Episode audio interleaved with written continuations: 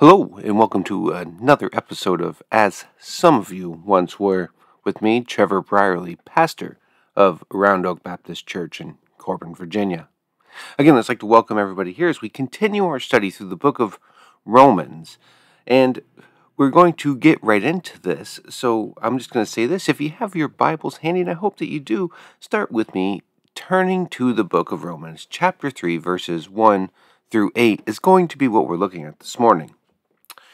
But again, as we get started here, um, last week we took a little bit of a break looking at some of the common questions and maybe a general overview of what we've looked at so far. And we're going to jump right back into it because it's a good place as we start a new chapter. But again, we're going to be looking there. And as we look at this, as we start to get into this, I want to say this. Um, we're starting to turn a little bit of a page here in Romans. Because if you've ever went through Romans, if you've ever read this book and studied it at all, you know that Paul is setting this whole thing up on, on purpose. This whole thing is being written out for a very specific reason.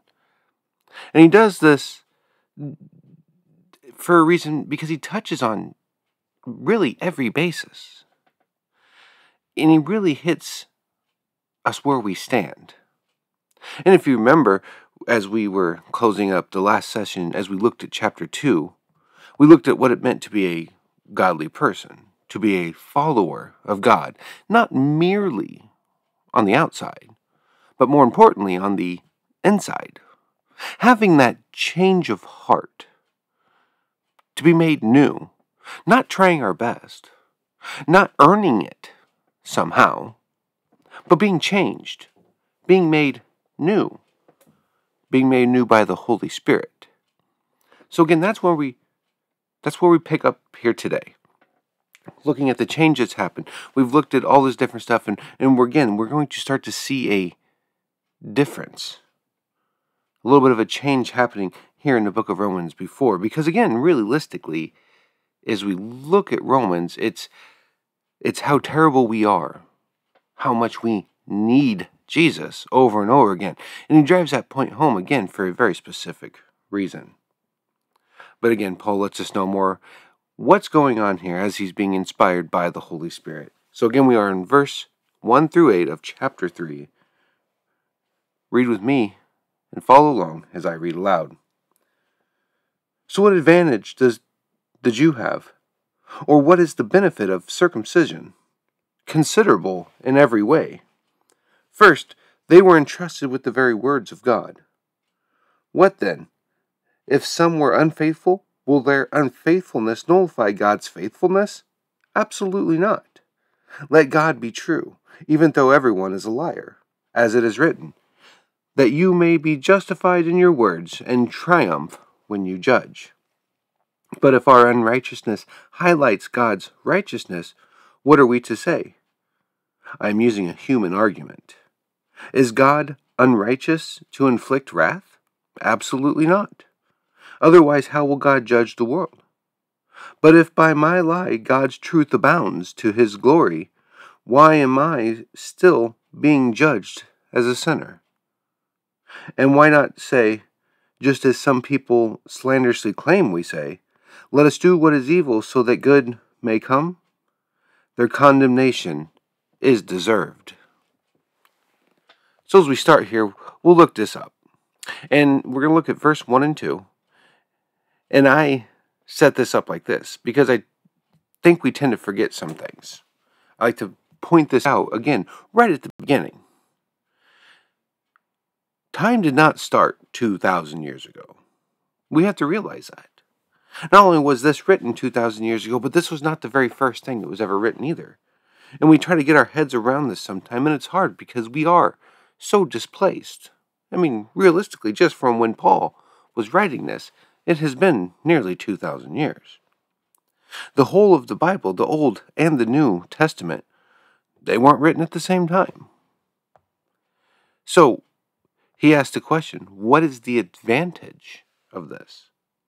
Was there any kind of benefit to being a Jew? And Paul answers this in the positive. Says, considerable in every way. There were the forerunners to what we do today, those who come before us. There were people that were used to relay what God has said. And one thing I want you to think about in regards to all this that there are pastors today that say they want to unhitch from the Old Testament, that it's not relevant, that it's not needed. But we need to know this. Over the whole of the Bible, 66 books, 40 authors, roughly 1600 years, do you know what happens?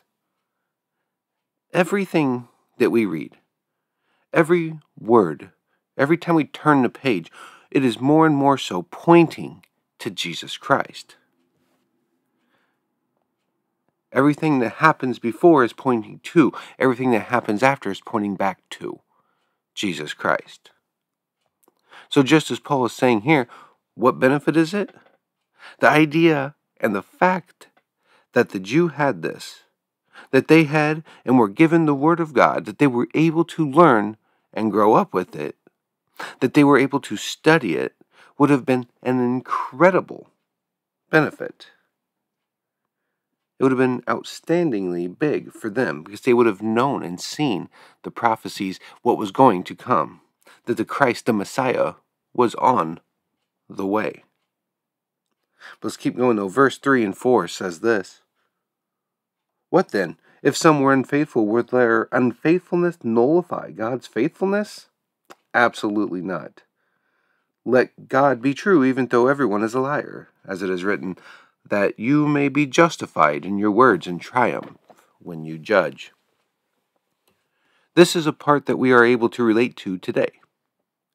And I do think that we can all relate, even on some of us, a considerable level. But first, Paul is talking about some Jews. There were some, and some could be a lot, some could be quite a, quite a many, some could be few. But it says if some were unfaithful, could be any number. But again, we'll just use the word, as Paul does, some. But there were some that were not faithful. There were some that went the opposite way. Some that wanted to change the belief systems, to change the structures of what they were doing. Some who say one thing and then do the opposite. So Paul here brilliantly does something. And I do love this. We see him do this often in his writings. But he brilliantly he asks a question. And he asks it based on what he knows.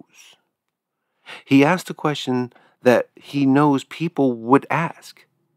He preemptively asks this so that he can just give the answer. Because again, he knows people are going to ask it and he wants to jump ahead and say, hey, we're going to nail this. We're going to nip this in the bud right now.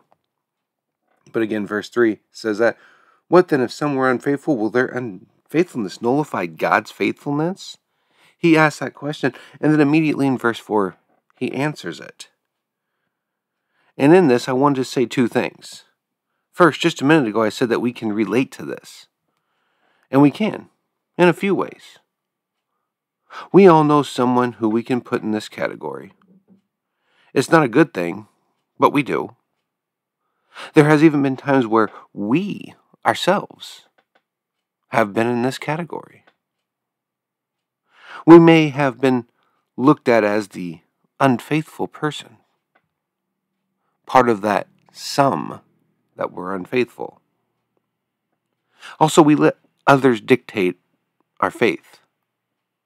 We let others into and then manipulate our thinking. Have you ever heard this?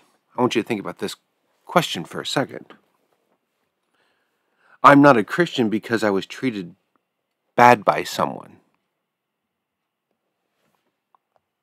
And I'll say this I don't know we worship people. I didn't know we did. I didn't know we did that. As followers of Jesus, we don't typically worship people. If we have a faith system, realistically any kind of faith system, and we don't follow it because of other people? At the very basis of it all, we were more worshiping that person than we ever did God. So, does others' unfaithfulness nullify God? Is any other human on the planet able to change the dictates of God or discredit God in any way? And Paul answers it right here because those were the questions that were coming up. He says, Absolutely not. God is faithful through the ages. And we see that in, in its fulfillment and its completeness in Jesus Christ. But then we can back up again and look at another question, something that we can relate to today.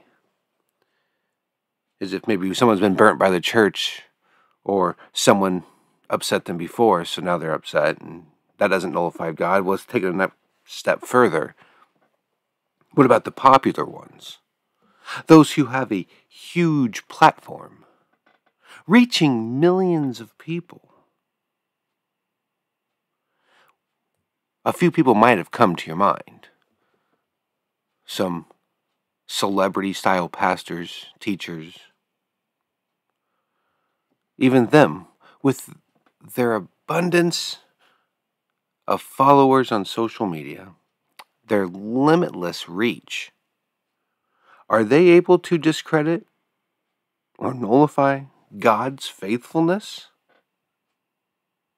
Does their heretical teachings do this? Absolutely not. If we think this, then we have an obvious problem. We are way too focused, even idolizing another person. We let the perceived faith, the no faith, or the actual faith of others influence far too many of the aspects of our lives. Know this we are called to be more like Jesus. We are not called, in any sense of the word, to be more like other Christians. One of many reasons why we are to read and study the Word for ourselves, to get to know God better, to have a more intimate walk with Christ is so that we will not fall into the traps when they are set. So that we're able to give an answer for the hope that we have. So that we don't just go along with anything that we hear. Anything from anyone that sounds like it could possibly be right. Because again, as we see throughout especially this first section of Romans. It is a very slippery slope.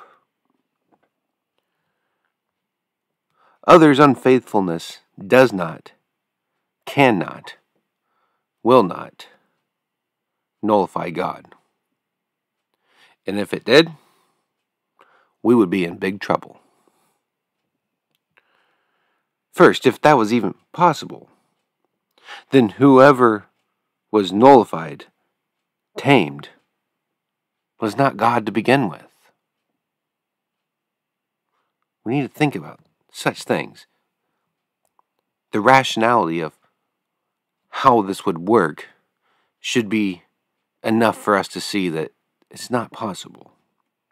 And second, think about this. There is somewhere in the vicinity of 25,000, yes, 25,000 different denominations and sects in Christendom. That is, in essence, 25,000 different interpretations of the Bible. I will say this, and I want you to hear me clearly as I say this. All of them, every single one, can all be wrong. But they cannot all be right. And that is why it's important to study, to engage, to engage in debate, to talk, to discuss with others. Just because someone you me, anyone, sincerely believes in something, you are even very passionate about it, does not make it true. If it is not true, then it is not true no matter who believes it. No matter how much we may want it to be true. If it's not true, it is simply not true. But continuing here, verses 5 through 8. As we look at this, I want to start off with this. This is a quote from R.C. Sproul. Says this Suppose 10 people sin, and they sin equally. Suppose God punishes five of them and is merciful to the other five. Is this injustice? No. In this situation, five people get justice and five people get mercy. No one gets injustice. God is not obligated to treat all people equally. We must always remember that mercy is always voluntary. God says, I will have mercy on whom I will have mercy. We tend to get caught up in this kind of thinking. We get caught in the trap of looking at this in a very wrong way, almost to the point that God owes us something. That we're able to dictate what should or should not be. But what always needs to be at the forefront of our minds, whenever we think in a theological manner at all, when we are looking at the Word of God, seeking Him in His direction, what we have to always know is that God is perfect. We are not. God is perfect. He is the ultimate and perfect judge. There is no sin, there is no flaw in Him whatsoever. And kind of what this passage is here is telling us as we look at 5 through 8 we go down a path far too often that is flat out incorrect. Because what we do is we try to make our sin okay. But no matter how hard we try, we cannot justify our sin, though we really want to. Now, we can in our own heads. We can by the way we think. But that would be of no good for us it will not help us. That would be a detriment to our eternity. When we think in those kind of ways, we only hurt ourselves. But we do. We try to make it fine. We try to make it okay. We say things like, but I sinned so that someone could do something. So I send because someone maybe wouldn't get hurt or to keep someone from something, etc. Because as people, as humans, we are top notch, very good at coming up with excuses. But no matter the excuse, how much we try to justify something, we are still sinning. We've talked about this before, but we will do almost anything to justify our sin, to somehow make it permissible. And this is important. I really want you to think about this. At the end of verse 8, Paul says this. He gives us a warning. He says, Their condemnation is deserved we don't get to make up the rules before. We can't cook or fudge the books. Just because I think something, maybe because I want something, doesn't mean that I can or should do that something. Because when I act like that, when I do those things, when any of us acts or does these things, that is me, that is us simply telling God, that he is wrong. We are saying that, God, I'm smarter than you. When we tell him that what we're doing is not sin. When we justify our sin, we're trying to say that, God, you, you didn't have it quite right. We are telling God that His way, the way that He set things up, how He put everything in motion, is wrong and that we just know better. Again, it sounds foolish when you say it out loud. But this is nothing new. Again, as we look at this 2,000 years ago, this was an issue. Today, we're doing the same thing. We try to convince ourselves, we try to convince others that our sins are either good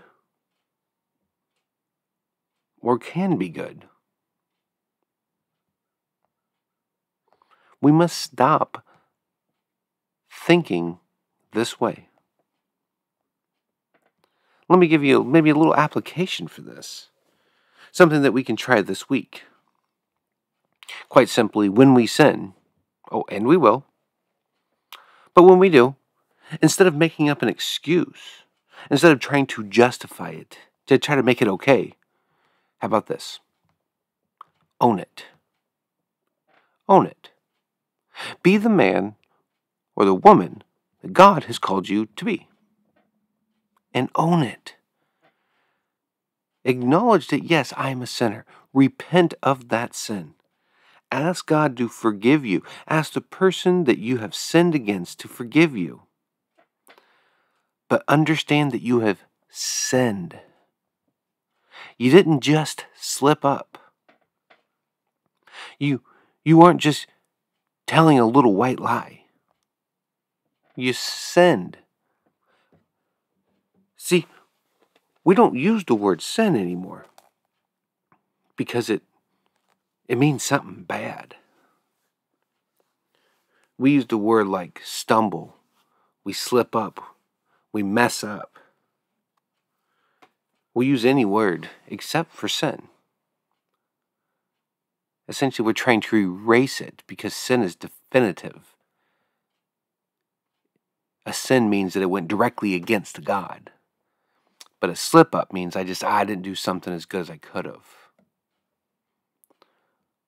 As followers of Jesus, we need to understand that we are sinners and that only through Jesus Christ can we become forgiven.